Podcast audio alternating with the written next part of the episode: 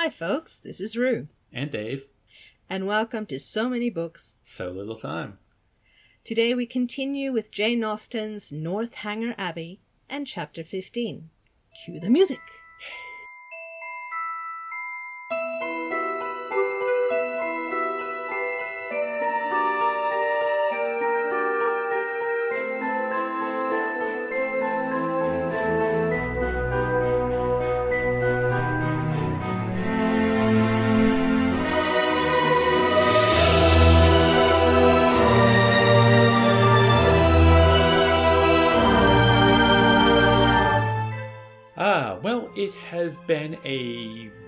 Two since our last record, mainly due to noise issues in and around the places we do record. A couple medical things here and there, if I recall. I can't even remember what happened to me over the last few days. You can't expect me to remember a couple weeks back. That's just ludicrous. It's been an eventful fortnight. That is what has been going on. It's like life. Life has happened. Life has been very lifey. Um, yes, that is that is the uh, description we're going to go with. Um, so yeah, uh, hence we are now resuming though. Uh, we're back to, on track. There's been a lot of events uh, all around the world uh, at this particular time. Let's not worry too much about the details because there's enough worrying going on without us having to contribute to that.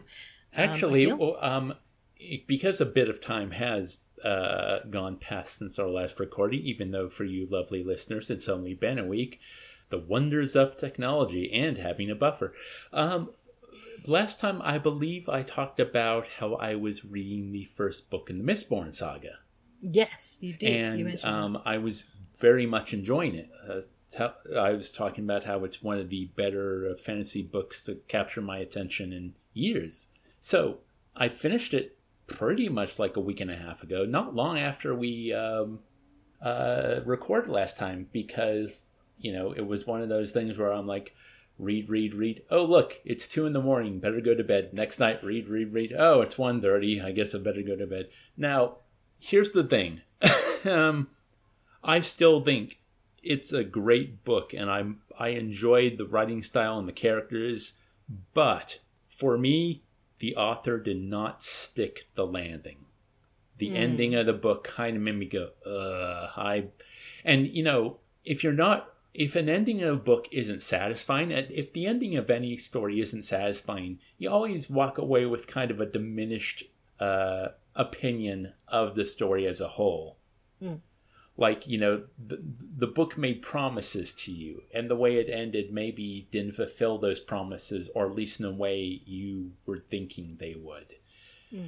Uh, so much so where i'd like to continue the series like i'll probably i will read the second one but i'm gonna wait maybe a few months before i dive into Yeah, it it rather than when i when i finished the first dresden book over a decade ago was i must read the second one immediately No, you just.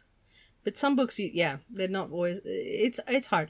This is not putting pressure on all young authors out there, but it does. Um, yeah, different levels of. Uh, if you you don't, um, if a reader finds a book like kind of going a bit odd towards the end, it can be off-putting, or if it's it's not a like if it doesn't make sense to the reader. Does that make sense? You know what I mean? Because um, to be the more I've thought about it, because it has I've thought about the ending quite a bit since it happened. It wasn't that it was a bad ending; like it did make sense for the story. I guess it's just kind of there. There were a couple revelations. You know, it was like one of those big climax moments, and then it kind of changed how the preceding book looked because of what happened. Mm. And the way it did that made me not kind of like what the whole story was about or, you know, how things were wrapping up. It, it, it's, it's, well, A, it's hard to articulate without going to into specifics about the story, which of course I don't want to do because there might be listeners who would like to read it and haven't. And, you know, you, even even though I think most spoiler culture is rather silly, I, I do understand that most people like the surprise of not knowing how um, a story is going to play out. Yes. yes. I, yeah, I can. I I understand. Like, yeah, I, we've I've had that with books where I'll read it, like two thirds through, and then something happens in terms of the way the story is being expressed, or something's happening with the characters, where I'm going, that doesn't seem to gel with what I know of the characters. I get what they're trying to do here. I follow the logic of why things would turn out this way, but I don't feel it's it's like I feel like okay, don't want to be judgmental, but sometimes it feels like lazy writing that's or or it's like you're wanting a certain ending in order to set yourself up for the next book and then then it doesn't I, I have feelings on your book should be able to, or your story should be able to stand alone without you having to continue into other books. Mm. Um, and it should be in such a way that you're staying true to the characters that you are writing of, that that stays constant throughout the the um, story, which I will not question is an incredibly difficult thing to do. Like I admire writers, um, and it's not a judgment. Like it, it fe- the reason I say it feels like lazy writing, it's sometimes like they're under pressure. There's deadlines. It doesn't. It feels rushed, or it doesn't feel like it's a natural ending. As far as my perspective goes, and I acknowledge that my perspective is not what determines how it's written. It my perspective determines how it's read Actually, that's a, that's the big difference. How I read it is not going to be how everyone else reads it as well. So, well, uh, what you just said about uh, writers and um, their craft, I mean, you know, one of the most popular authors of our era is Stephen King. Mm. And um, he's he's one of those workaholic writers. He just locks himself in a room for hours each day and just writes. You know, to him, he treats yeah. it as as a craft, and he, no matter how he's feeling, he just keeps plugging away at it, and that's why he releases you know like two to three books a year.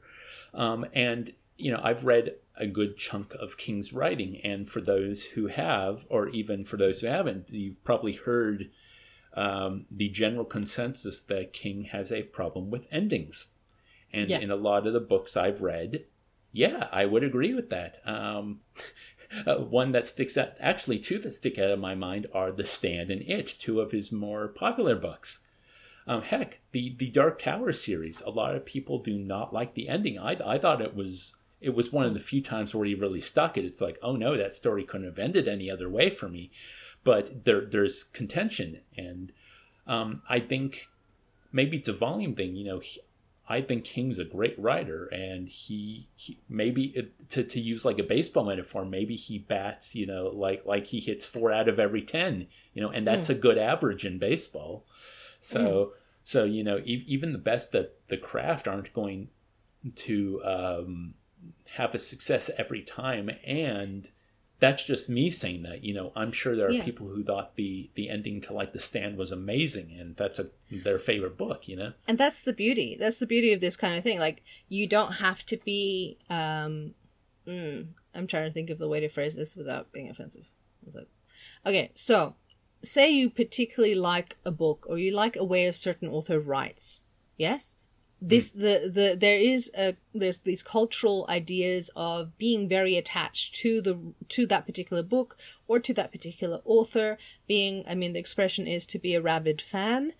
Um and and honestly i don't know i, I mean i'm not going to judge another person for being a fan of this or a fan of that because there's no point. Like i, I don't i'm not going to be attached to that. I, I i will try and not judge a person for being a fan of someone as a person if they are conducting themselves in a way that is harmful to others. That's one thing.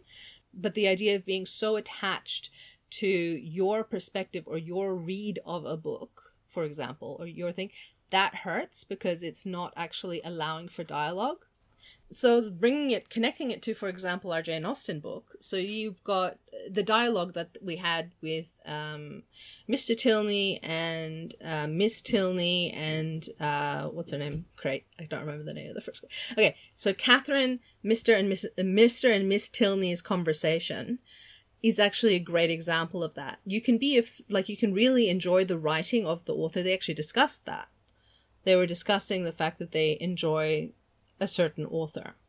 They they they were having conversations, and although they they um, had common ground, and although they they um, had things that they agreed on, there were also things that not only regarding the author but other things they were disagreeing on.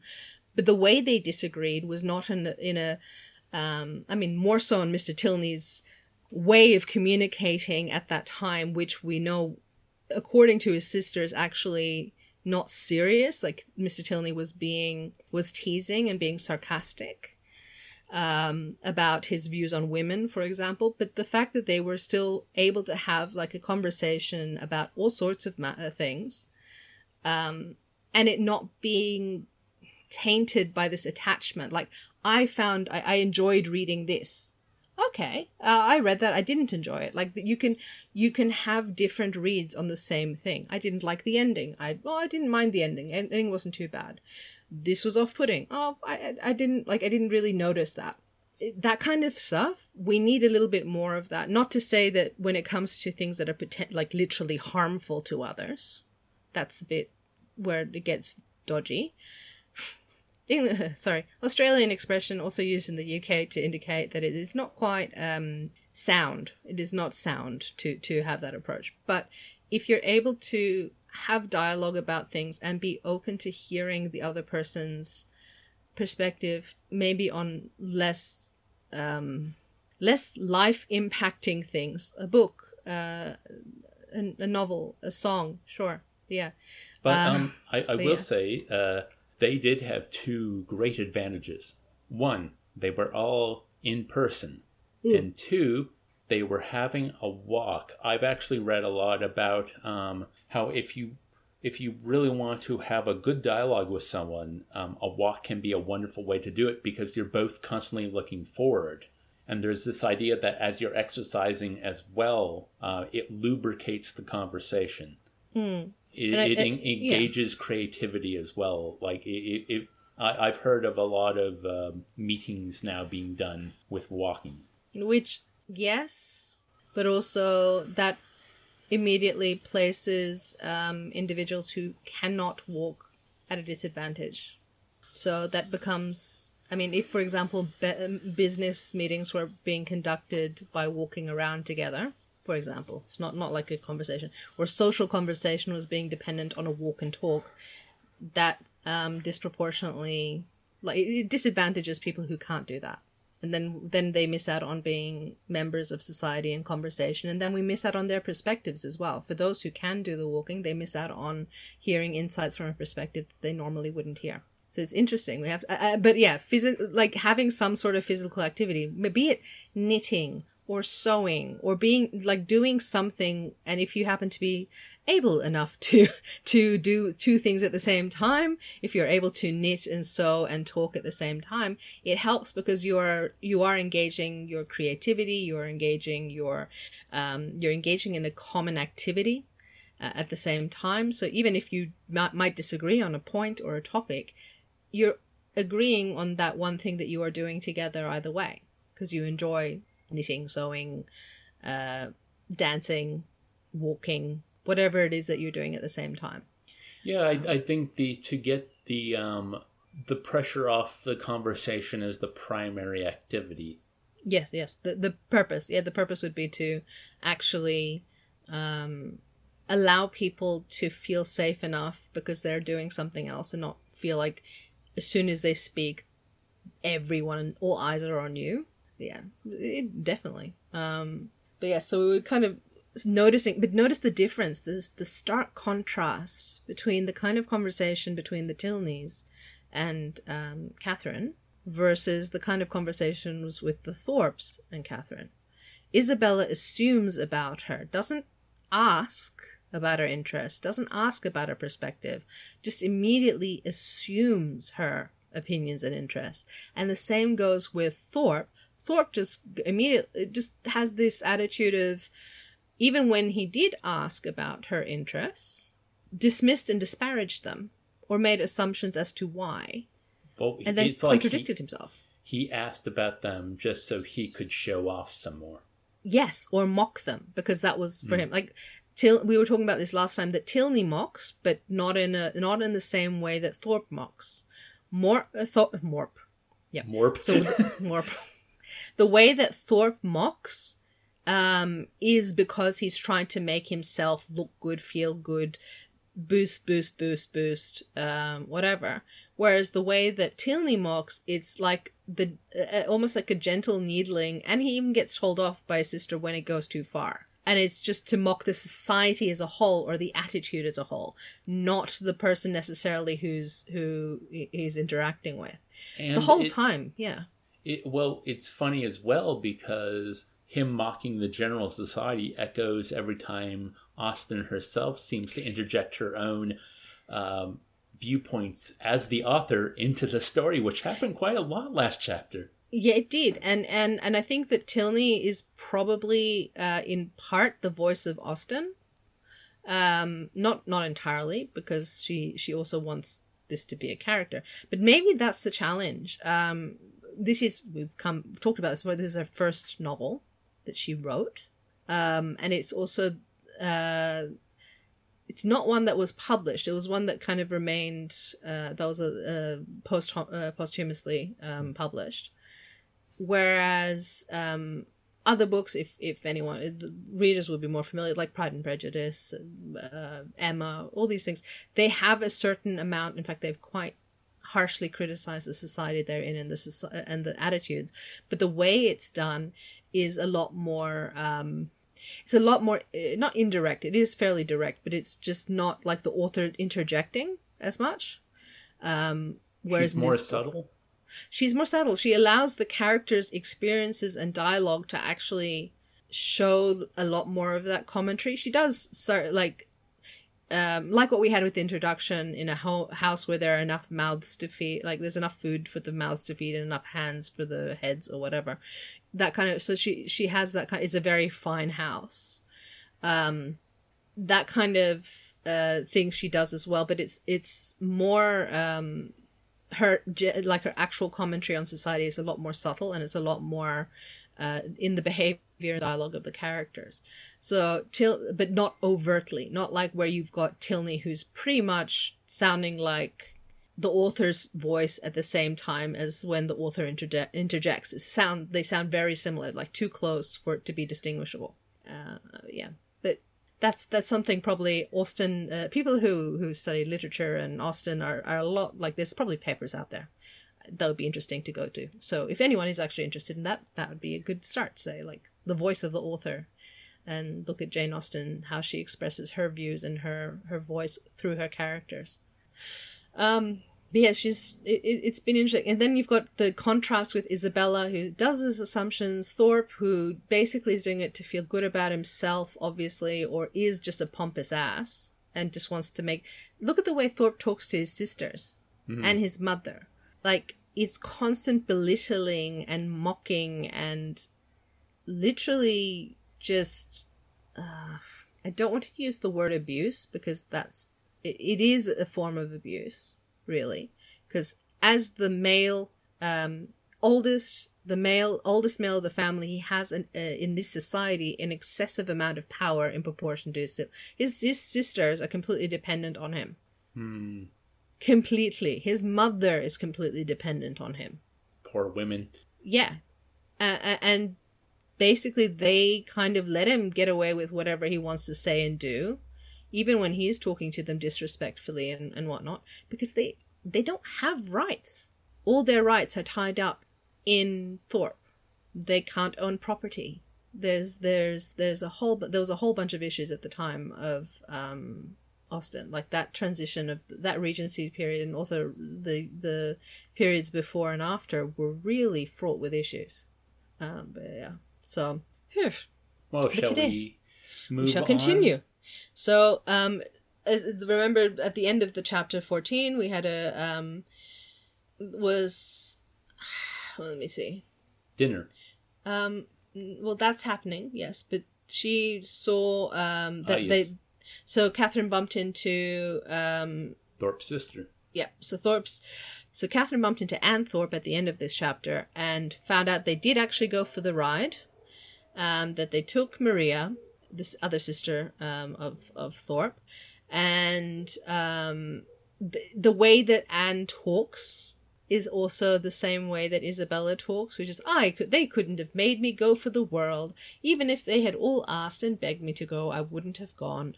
Like that kind of trying to say that, oh, well, I didn't really want to go. It's not my kind of thing. Like, the indifference, feigned indifference.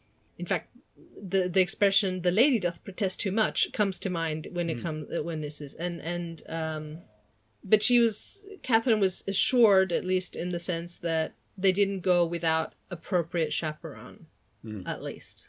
Um, and hopefully that they had a good day and that neither uh, that they would particularly her brother would no longer resent her for not going and that they wouldn't be angry too much longer or whatever. She had a good day. She's hoping they had a good day. They had a good day. Okay so let's see.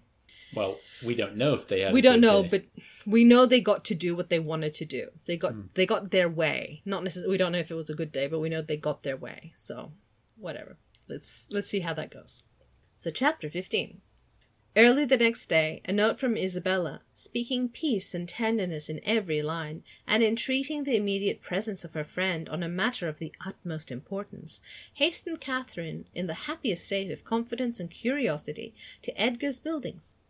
The two youngest Miss Thorpes were by themselves in the parlour, and, on Anne's quitting it to call her sister, Catherine took the opportunity of asking the other for some particulars of their yesterday's party. Maria desired no greater pleasure than to speak of it, and Catherine immediately learned that it had been altogether the most delightful scheme in the world, that nobody could imagine how charming it had been, and that it had been more delightful than anybody could conceive. Such was the information of the first five minutes, the second unfolded thus in much detail that they had driven directly to the York Hotel, ate some soup and bespoke an early dinner, walked down to the pump room, tasted the water, and laid out some shillings in purses and spars, thence enjoined to eat ice at a pastry cook's, and hurrying back to the hotel, swallowing their dinner in haste to prevent being in the dark, and then had a delightful drive back. Only the moon was not up, and it rained a little, and Mr. Morland's horse was so tired he could hardly get it along. So they ate some stuff. Good job. Catherine listened with heartfelt satisfaction.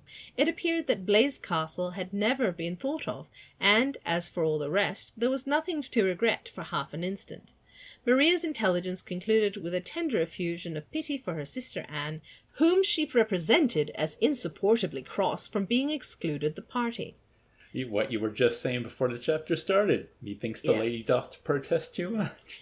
Yes, but at the same time, Maria's also saying it was the best day in the world. We ate stuff. hey, sounds like a good day to me. I know, but mm, it's interesting that Catherine's kind of going. They didn't even go to the castle. I dodged a bullet.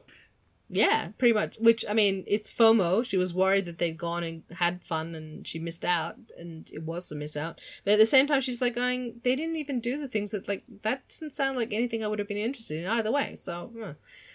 She will never forgive me, I am sure. But you know, how could I help it? John would have me go, for he vowed he would not drive her because she had such thick ankles. Oh, God. What? Yeah. I dare say she will not be in a good humour again this month.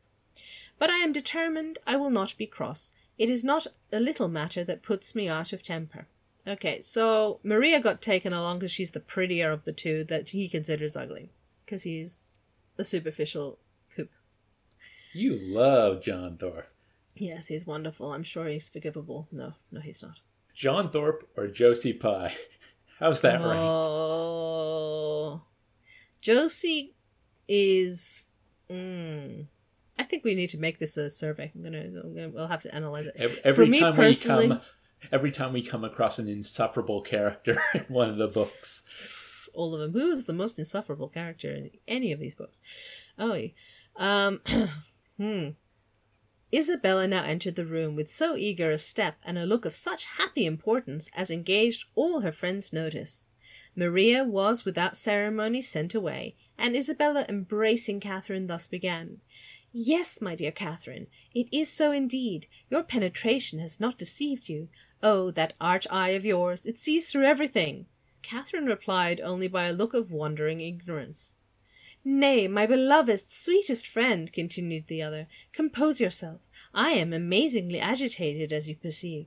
Let us sit down and talk in comfort. Well, and so you guessed it in the moment you had my note? Sly creature! Oh, my dear Catherine, you alone who know my heart can judge of my present happiness. Your brother is the most charming of men. I only wish I were more worthy of him. But what will your excellent father and mother say? Oh, heavens! When I think of them, I am so agitated. Catherine's understanding began to awake. An idea of the truth suddenly darted into her mind, and with the natural blush of so new an emotion, she cried out, Good heaven! My dear Isabella, what do you mean? Can you, can you really be in love with James? This bold surmise, however, she soon learned comprehended but half the fact. The anxious affection which she was accused of having, continually watched in Isabella's every look and action, had, in the course of their yesterday's party, received the delightful confession of an equal love. Her heart and faith were alike engaged to James. Never had Catherine listened to anything so full of interest, wonder, and joy. Her brother and her friend engaged. New to such circumstances, the importance of it appeared unspeakably great, and she contemplated it as one of those grand events of which the ordinary course of life can hardly afford a return. The strength of her feelings she could not express. The nature of them, however, contented her friend. The happiness of having such a sister was their first effusion, and the fair ladies mingled in embraces and tears of joy. So, just that previous paragraph, how how are we getting the thing like she's like, what is she going on about? Oh, oh, oh, that's so cool! Hey, the happiness, yes, great, really joyous. Delighting, however, as Catherine sincerely did in the prospect of the connection, it must be acknowledged that Isabella far surpassed her in tender anticipations. You will be so infinitely dearer to me, my Catherine, than either Anne or Maria.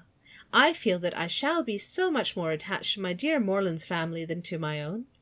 This was a pitch of friendship beyond Catherine. You are so like your dear brother, continued Isabella, that I quite doted on you the first moment I saw you. But so it always is with me. The first moment settles everything. The very first day that Morland came to us last Christmas, the very first moment I beheld him, my heart was irrecoverably gone. I remember I wore my yellow gown with my hair done up in braids, and when I came into the drawing room and John introduced him, I thought I never saw anybody so handsome before.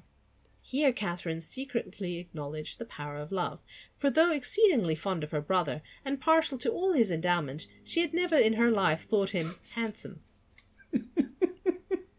I I love my brother, but I never would have thought him handsome. like, look, he's got many traits, is that? But eh, handsome? Okay, well, sure. The power of love. Yeah, my goodness. I remember, too, Miss Andrews drank tea with us that evening and wore her puce coloured sarcenet, and she looked so heavenly that I thought your brother must certainly fall in love with her. I could not sleep a wink all night for thinking of it. Oh, Catherine, the many sleepless nights I have had on your brother's account! I would not have you suffer half of what I've done. I am grown wretchedly thin, I know, but I will not pain you by describing my anxiety. You have seen enough of it. I feel that I have betrayed myself perpetually, so unguarded in speaking of my partiality for the Church. But my secret, I was always sure, would be safe with you. Catherine felt that nothing could have been safer, but ashamed of an ignorance little expected, she dared no longer contest the point, nor refuse to have been as full of arch penetration and affectionate sympathy as Isabella chose to consider her. Her brother, she found, was preparing to set off with all speed to Fullerton, to make known his situation and ask consent, and here was a source of some real agitation to the mind of Isabella. Catherine endeavoured to persuade her, as she herself was persuaded, that her father and mother would never oppose their son's wishes. It is impossible, said she, for parents to be more kind or more desirous of their children's happiness. I have no doubt of their consenting immediately. Morland says exactly the same, replied Isabella, and yet I dare not expect it. My fortune will be so small, they can never consent to it. Your brother, who might marry anybody. Here Catherine again discerned the force of love. Indeed, Isabella, you are too humble. The difference of fortune can be nothing to signify. Oh, my sweet Catherine, in your generous heart I know it would signify nothing, but we must not expect such disinterestedness in many. As for myself, I am sure I only wish our situations were reversed. Had I the command of millions, were I mistress of the whole world, your brother would be my only choice. This charming sentiment, recommended as much by sense as novelty, gave Catherine a most pleasing remembrance of all the heroines of her acquaintance, and she thought her friend never looked more lovely than in uttering the grand idea. I am sure they'll consent, was her frequent declaration. I am sure they will be delighted with you. For my own part, said Isabella, my wishes are so moderate that the smallest income in nature would be enough for me. Where people are really attached, Poverty itself is wealth. Grandeur I detest. I would not settle in London for the universe. A cottage in some retired village would be ecstasy. There are some charming little villas about Richmond. Richmond! cried Catherine. You must settle near Fullerton. You must be near us. I am sure I shall be miserable if we do not. If I can but be near you, I shall be satisfied. But this is idle talking. I will not allow myself to think of such things till we have your father's answer. Morland said that by sending it tonight to Salisbury we may have it tomorrow.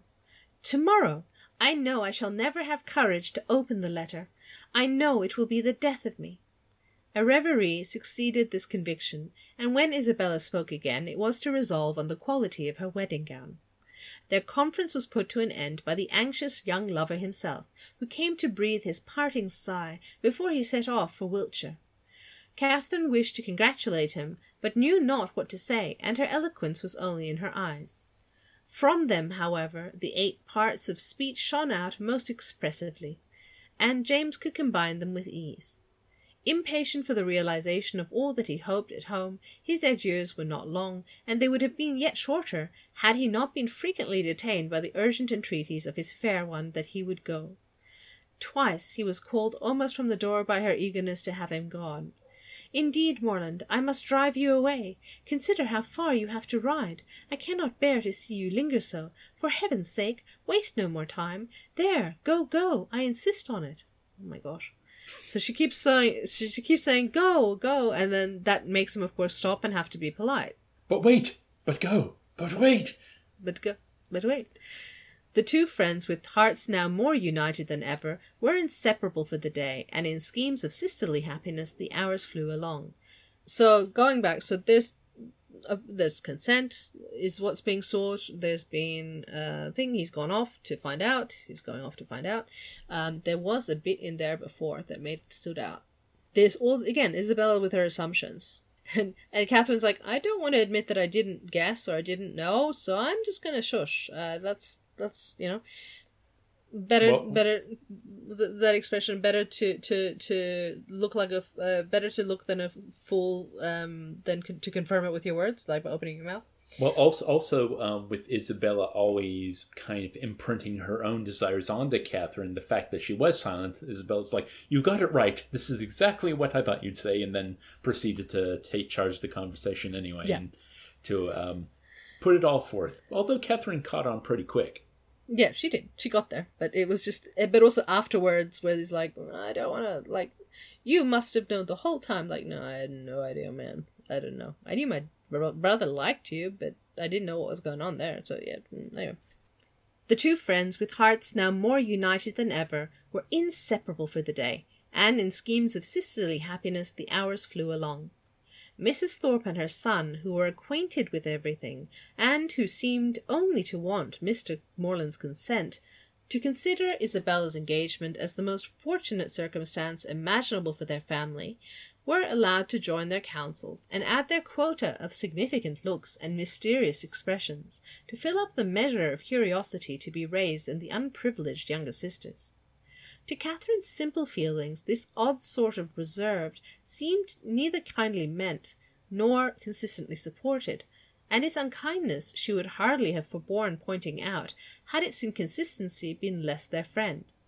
But Anne and Maria soon set her heart at ease by the sagacity of their I know what, and the evening was spent in a sort of war of wit, a display of family ingenuity, on one side in the mystery of an affected secret, on the other of undefined discovery, all equally acute. Mm. So they're not looping in the sisters, but so uh, Miss Mrs. Thorpe knows, uh, Mr. Thorpe knows, or uh, uh, John knows, um, and uh, Catherine knows, and um, what's her name? Um, Isabella. Isabella knows, so they all know. Well, well, considering she was the one who was uh, proposed to, I would about hope so. the engagement. yeah, but it's it's the thing, and they're they're rather than just telling the sisters, they're just kind of saying they're like, like going, you know, when we need to do this and that and that, but without actually making making sure that they're actually looped in, and that's their entertainment, so to speak. Because and Catherine was like going, this is a bit weird, like it's rude to do, like why would you do that? Um, and then they just kind of went, look, I know what's going on, like we know, we understand. You don't have to tell us for us to know right? But I think this is why also someone like Isabella goes, "How you sly creature! You knew, you knew." It's like how what? That's what they do in their family. It's they won't admit that they don't know when they when there's something that needs like you know that kind of thing. It's just a constant Ignorance is a weakness to be mocked. yes. And if you aren't told, how are you meant to know? Like it's it's ridiculous. The whole thing is is just Which is why John has to act like he's the best at everything, and yeah they they like to well also an affected secret meaning that they like where i'm special because i know this thing that you don't know. Yeah, and how could you not know? Like it's it's really it's a very unhealthy family. Hmm. Mm. catherine was with her friend again the next day endeavoring to support her spirits and while away the many tedious hours before the delivery of the letters a needful exertion, for as the time of reasonable expectation drew near, Isabella became more and more desponding, and before the letter arrived had worked herself into a state of real distress. But when it did come, where could the distress be found? I have no difficulty in gaining the consent of my kind parents, and am promised that everything in their power shall be done to forward my happiness, were the first three lines, and in one moment all was joyful security. The brightest glow was instantly spread over Isabella's features. All care and anxiety seemed removed. Her spirits became almost too high for control, and she called herself without scruple the happiest of mortals. Mrs. Thorpe, with tears of joy, embraced her daughter, her son, her visitor, and could have embraced half the inhabitants of Bath with satisfaction. Her heart was overflowing with tenderness. It was dear John and dear Catherine at every word. Dear Anne and dear Maria must immediately be made sharers in their felicity, and two dears at once before the name of Isabella were not more than that beloved child had now well earned.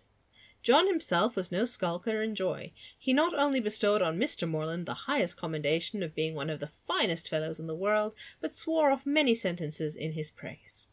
The letter whence sprang all this felicity was short, containing little more than his assurances of success, and every particular was deferred till James could write again. But for particulars Isabella could well afford to wait. The needful was comprised in Mr. Morland's promise. His honour was pledged to make everything easy, and by what means their income was to be formed, whether landed property were to be re-signed, or funded money made over, was a matter in which her disinterested spirit took no concern. She knew enough to feel secure of an honourable and speedy establishment, and her imagination took a rapid flight over its attendant felicities. She saw herself at the end of a few weeks, the gaze and admiration of every new acquaintance at Fullerton, the envy of every valued old friend in Putney, with a carriage at her command, a new name on her tickets, and a brilliant exhibition of hoop rings on her finger. Can I? I just want to interject. From everything I'm hearing so far, Isabella still thinks James is loaded. Yep. And when she finds out that's not the case, I think we're going to see a complete 180. Well, right now there is no. She's in absolute joy because the consent is is given, and we'll figure out how to to make sure you're happy. When the contents of the letter were ascertained, John Thorpe, who had only waited its arrival to begin his journey to London, prepared to set off. Well, Miss Morland, said he, on finding her alone in the parlour, I am come to bid you good-bye. Catherine wished him a good journey. Without appearing to hear her, he walked to the window, fidgeted about, hummed a tune, and seemed wholly self-occupied. Shall not you be late at Devizes? said Catherine. He made no answer, that after a minute's silence burst out with, A famous good thing this marrying scheme, upon my soul. A clever fancy of Morland's and Belle's. What do you think of it, Miss Morland? I say it is no bad notion. I am sure I think it is a very good one. Do you? That's honest, by heavens. I am glad you are no enemy of matrimony, however. Did you ever hear the old song, Going to one wedding brings on another? I say you will come to Belle's wedding, I hope. Yes, I have promised your sister to be with her, if possible. And then, you know, twisting himself about and forcing a foolish laugh. I say, then, you know, we may try the truth of this same old song. May we? But I never sing.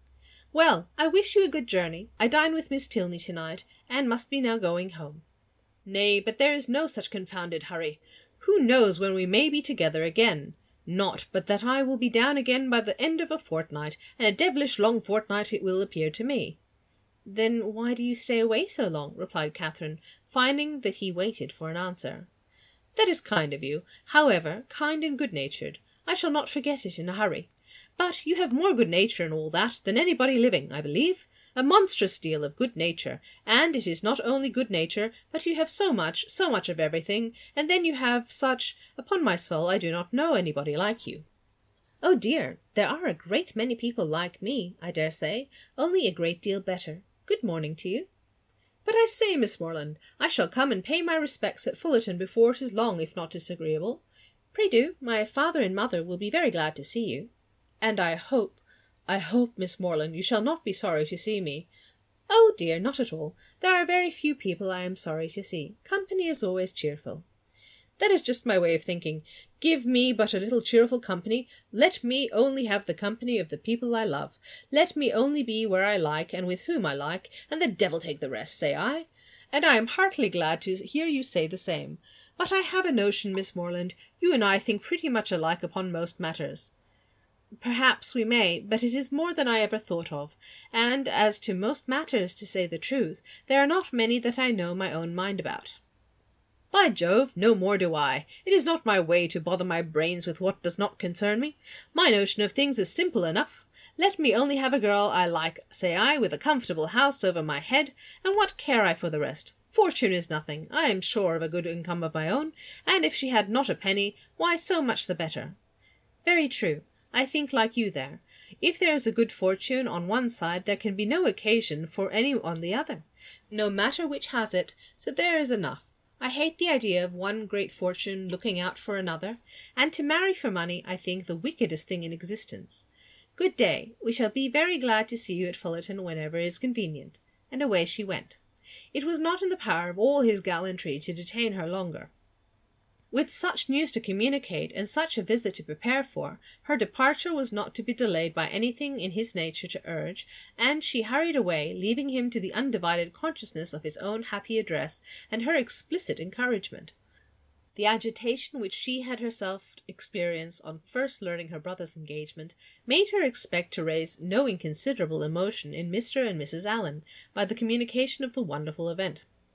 How great was her disappointment! The important affair, which many words of preparation ushered in, had been foreseen by them both since her brother's arrival, and all that they felt on the occasion was comprehended in a wish for the young people's happiness, with a remark on the gentleman's side in favour of Isabella's beauty, and on the lady's of her great good luck. It was to Catherine the most surprising insensibility. The disclosure, however, of the great secret of James's going to Fullerton for the day before did raise some emotion in Mrs. Allen. She could not listen to that with perfect calmness, but repeatedly regretted the necessity of its concealment, wished that she could have known his intention, wished she could have seen him before he went, as she should certainly have troubled him with her best regards to his father and mother, and her kind compliments to all the Skinners. So the only reason Mrs. Allen is upset is like I didn't get to use them to send a message. Mm. So uh. let's go back to that conversation with Thorpe. Oh dear, there's a lot to unpack in that chapter. There's a lot to unpack in that chapter, but that that conversation. So we've got Thorpe who has to go to London, right? Mm. And Catherine's like, "Look, I can't stay. I've got to go." He's like, mm. "She's saying, okay, have a good trip. I've got to go now. I've, I've, I can't stay." He's like, "Well, let's just talk now and let me talk about the fact that one wedding brings on another. And uh, do you like marriage? Like literally going do you what are your feelings on matrimony? Have you heard that song? Maybe we can find out the truth of that song. She's gone literal. Yeah i i do uh, like the whole conversation. I was thinking about that idea of um, uh, leading men on and how most men just you know don't take the hint Well, it's not just a hint. She's completely Yeah, they're they're they're talking two different conversations. completely different conversations. She's kind of going, uh, "Look, I don't sing, but yeah, I'm coming to the wedding. Yeah, sure, you can visit my parents. I mean, your sister's marrying my brother, so of course they'll appreciate you popping in. Like that's not good. Like she doesn't think because she's not considering him a suitable person, Yeah. and so she doesn't even think that that way. Um, and yeah, he's fla- flattering, and and the mistake is that he was waiting for. So she uh, who knows when we might be together again? I'll be back in a fortnight. It'll be a long fortnight. And Catherine's just like, well, why do you, why don't you come earlier then? yeah. Why do you stay away? Um, and the problem is that let's put on the Thorpe lenses. What's that going to sound like to someone who thinks that he's just proposed marriage to her? Yeah, yeah. Oh, I can't wait to see you again. I wish you could come earlier. Uh, he's just not. He's not a very. It's yeah. He's a twisted person. Very twisted. and we think alike. We must think alike. Well, the only thing I think alike. Here's the sentence. Um, that sentence that she said. That to marry for money is the wickedest thing in existence. Now, let's see how that turns out, especially with if you know the feelings on how the Thorpes will probably respond to the fact- that assumption that James is loaded or connected to fortune. Mm. Um, it's kind of comical the way that Mr. and Mrs. Allen like, yeah, that's that was obvious. It was obvious he was interested in her. Come on, were you not paying attention? She's like, how? What? Yeah, Kath- Catherine is a little too naive, but I mean, ah, yeah, it's Well, it's that idea where is naivety really a bad thing? I mean, we all No. have to learn our ex- from experience somehow. Yeah. But the thing is, with her, remember, her understanding of society and romance is either anything she's seen around her, which is not going to be pre- like much, or what she reads in books. And in the Gothic novels, what happens is a lot more dramatic and over the top. And, you know, the Gothic romance is very much like he walked into the room and a, a pathway you know, emerged amongst the sea of the people who all were just stunned by his beauty and and he saw he eye his eyes his gaze fell upon her fair skin and delicate features and she was also in, you know entranced by him. So both of these these two beautiful and mysterious people uh, you know that that that things happen and and people just witness it. So she's she's used to that drama. Hyperbole and melodrama. yes hyperbole and melodrama and like um yeah just that constant over the top. So she doesn't she it's not something that she necessarily understands like she sees the warm and the happy and the gentle tenderness between her parents in terms of like a it's a happy home right and there's a care and a consideration there's a bit of humor or whatever but then she sees also Mr. and Mrs. Allen a little bit of, like Mrs. Allen's not particularly um like she they both have their interests and their foibles and their quirks but they are genuinely like they're relatively good people they see the good in people right on average in the conversations we've seen um and he she she hasn't seen harmful dialogue. She hasn't seen she's been confused by it now because she's been hanging out with Isabella and the Thorpes and just kind of going why would someone say something that isn't true or why would someone say something they didn't mean? And it confuses her still. And it confuses uh james uh, no james uh yes james sorry. It like there was a bit of james james might have a little bit more experience because he's seen more of it but it's not something that would have been normal in their home or their household. So I'm of this mind, but do you think the proposal was more Isabella needling him into it? I don't know about that. I think he has a lot of a conflated sense of self importance. He's very confused. And then you've got that additional um, thing of them thinking that the family is somehow loaded or especially connected to Mr. and Mrs. Allen and they're somehow really wealthy and they have no heirs. And the fact that they brought um, they've brought Catherine to uh, Bath, and she's their ward whilst in Bath, is going to be causing some assumptions on their part, and we know they twist reality to No, their no, no. perception I, of reality. sorry, um, I meant that Isabella needled James into making the proposal. Oh proposal. no, well maybe I don't know about that because James we already saw was smitten. The fact that he engaged, there was an argument between um, him, Catherine, uh, Isabella, and and John, and he did not take his sister's side because she was not making it easy for him to spend time with the one that he likes Yeah, and she was well she was delaying or detaining it by a day or two days or hmm, hmm, whatever. Hmm. like it was ridiculous. So um the his sister was being inconvenient for his smittenness towards this other girl and he wanted to do everything possible to make Isabella happy and Isabella wouldn't possibly be happy if they were going out on Tuesday wanted to make sure they go on out on whatever. So has whether Isabella's been filling his head with notions and nonsense? Yeah definitely we know that. And because neither him or Catherine are well versed with how people do this I mean the fact that he sees John Thorpe as just a bit of a like yeah. it's just a little bit uh, of a um, I think the word I can't remember was like a bit of a ham like he's just a bit of a Rascal.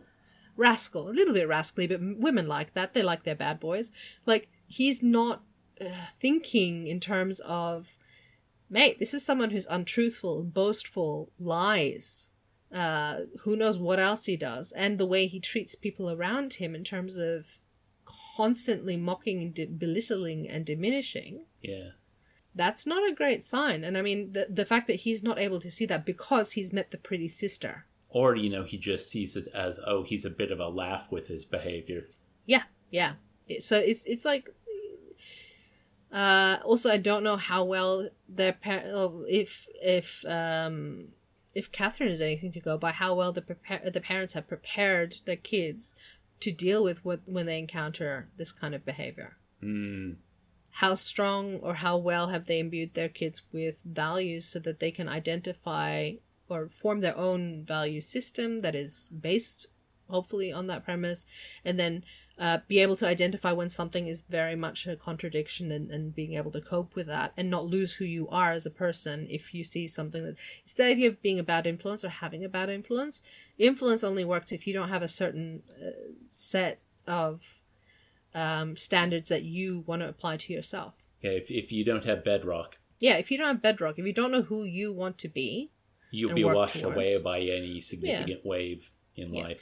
And To in this continue case- the metaphor. yeah, to continue, yeah. And then so the question is, we don't know what's going on in term. We can see already in in Catherine, she's fairly staunch. Like she she kind of knows what she is, but she also said, "I haven't made up my mind on many things. I don't know what my mind is on a lot of stuff." She even says it in this conversation with Thorpe. Um, where is it? A great deal of people to will take the rest. Yeah. Uh, I've the notion, Miss Morland, you and I think pretty much alike upon most matters. Perhaps we may, but it is more than I ever thought of. In other words, I didn't ever think of that. And as to matters, to say the truth, there are not many that I know my own mind about. I don't know yet whether I do or don't disagree with you on things. She's still learning about the world. She's still figuring out where she stands on certain views and discussions Yeah. and whatnot.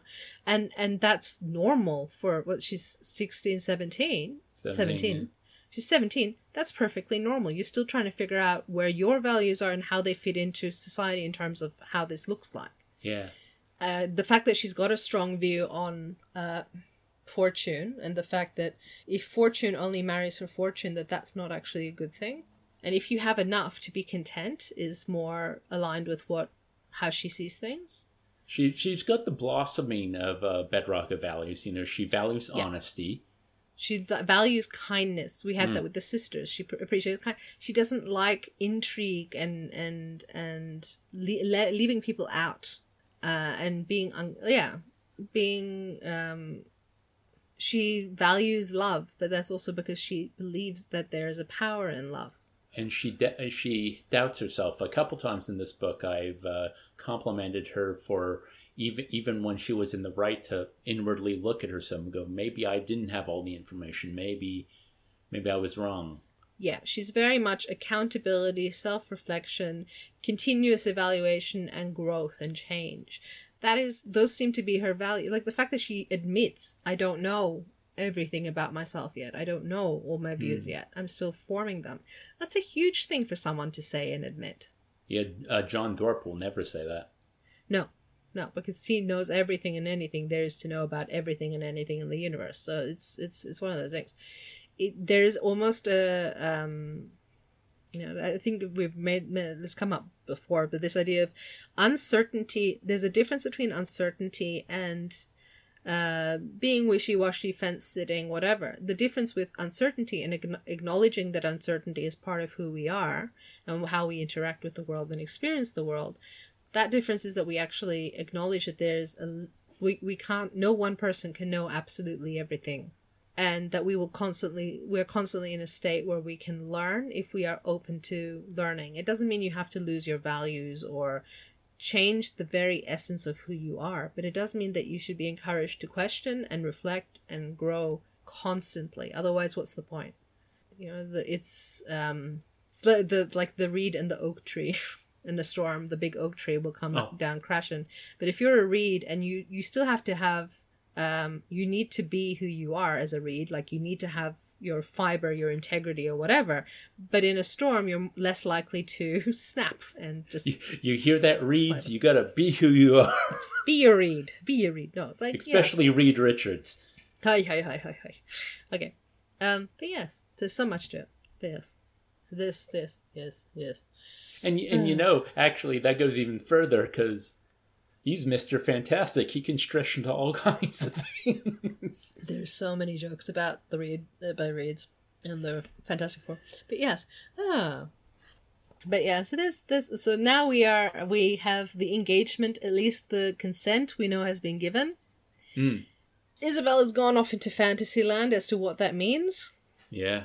I believe so next chapter the belief is Well, let's see. I'm guessing next chapter will probably be her dinner at uh, the Tilneys. Yes. Um, and it'll be interesting to see how they respond to the news if they do not know already. Because I Hmm. imagine, like, news like that in the pump room, that's got to catch like wildfire, right? Yeah. Especially around a, a community like Bath. Um, But also, uh, remember, Henry is not a huge fan of Thorpe. no, no, he is not. Um, and actually, yeah, both Tilneys don't really hang around the pump room, although General Tilney might have heard.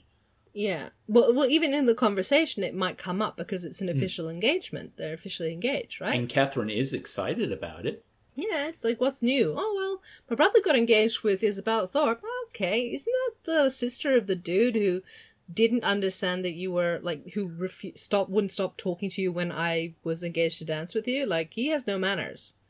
Yeah. And the So- guy who came and talked to me, like General Tilney, like, yeah, the, is that the same dude who came and talked to me, even though I didn't actually know him, know him? Like he wasn't introduced. There was, remember the introduction. If you're not introduced, you're not meant to talk. Mm. He's not an acquaintance of the generals, despite, like, I'm sorry. You think he's an acquaintance of the general because they happen to be in the same pool room? You know. Um, Also, then- did maybe maybe he says he played pool against him, but did he actually play pool with him, or he heard that he had come to the same pool room that he happened to have visited Yeah, or something? yeah. Wh- wh- whatever comes out of Thorpe's mouth, we already know is is mm, whatever. suspect. Um, Yeah. I would think also that probably the next time we see Isabella in the story, that might be when she realizes the um, reality of her situation. Yeah, well, the, the what in terms of material? Yeah, Yeah. because I'm I'm of no illusion that she is marrying because of directly because of perceived wealth. I mean, the fact that her mother was so happy for her when we Yeah. know about exactly what her um, goals are for her daughters. Yeah, and and I mean, yeah, there's a lot of dodginess there. There's a lot of dodginess. Well, the thing is, there's things like, well, the li- ta- land title will have to be tra- something will have to be transferred or whatever. Like, there's that kind of conversation, and you're going, well, guys, um, hmm. Yeah, like remember there's 10 kids and they all are healthy and they seem to all be growing and thriving. Yeah. Yeah. Yeah. And they're Although not I guess um, uh, James is the eldest. Um, I think he's the eldest. So he's one of the older brothers. I don't know if he is the eldest eldest. Because if I remember, like the idea is always like the inheritance usually goes to like the eldest son, right? Um, usually yes, usually yes. Um, but yeah, we'll we'll see how things go. I'm a bit like yes, as we know, the dinner is next chapter, so I just need to put a bookmark. Bookmark. So the next chapter will be most likely the dinner, and then we'll see what happens with the engagement and how things work out. But yes, uh, Which means actually we might be leaving Bath. I don't think they'll have the wedding there. find out what happens. Mm. Well, Mm. because we talked, I can't remember how many episodes ago, but about how um, we're reaching like the midpoint of the story and talking about Tilney being a clergyman, and then I, I, I thought that sooner or later we'd have to leave like this nice little vacation town and go somewhere else for the remainder of the story. Well, yes, yes, that makes sense. Um, that it is time to maybe leave Bath. Well, there's there's much to find out. There's there's a desire of Thorpe to go to Fullerton and pay his respects to the parents. You can't spend too long in the bathroom. You get wrinkled. Uh, oh dear. But yes, there's a lot of. Uh, let us just find out what happens in next chapter, um, which is uh, next episode. Uh, so we hope that you will all enjoy. You've enjoyed today's episode, and we hope that you continue to uh, listen in. The music at the top of the podcast is Charlie Mull and the Regency Players uh, Northanger Abbey soundtrack. And the music at the end of the podcast is I Am the Slime by Frank Zappa. You can find me on Twitter at Roo McMoo, that's R O O M C M O O. And I'm over on Twitter at Dave underscore the underscore turnip. If you would like to get into contact with our podcast, we have a Facebook page and a Twitter profile. They both have the same address. That's at SMBSLT Podcast. And if you put an at gmail.com to the end of that, you can email us as well. We would love to hear feedback from you, what you think of the book so far, what you think of previous books, um, any thoughts you have about our discussion. And if you have books you would like us to read in the future, please tell us. We will take them under advisement.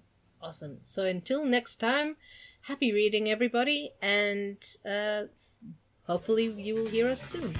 Bye.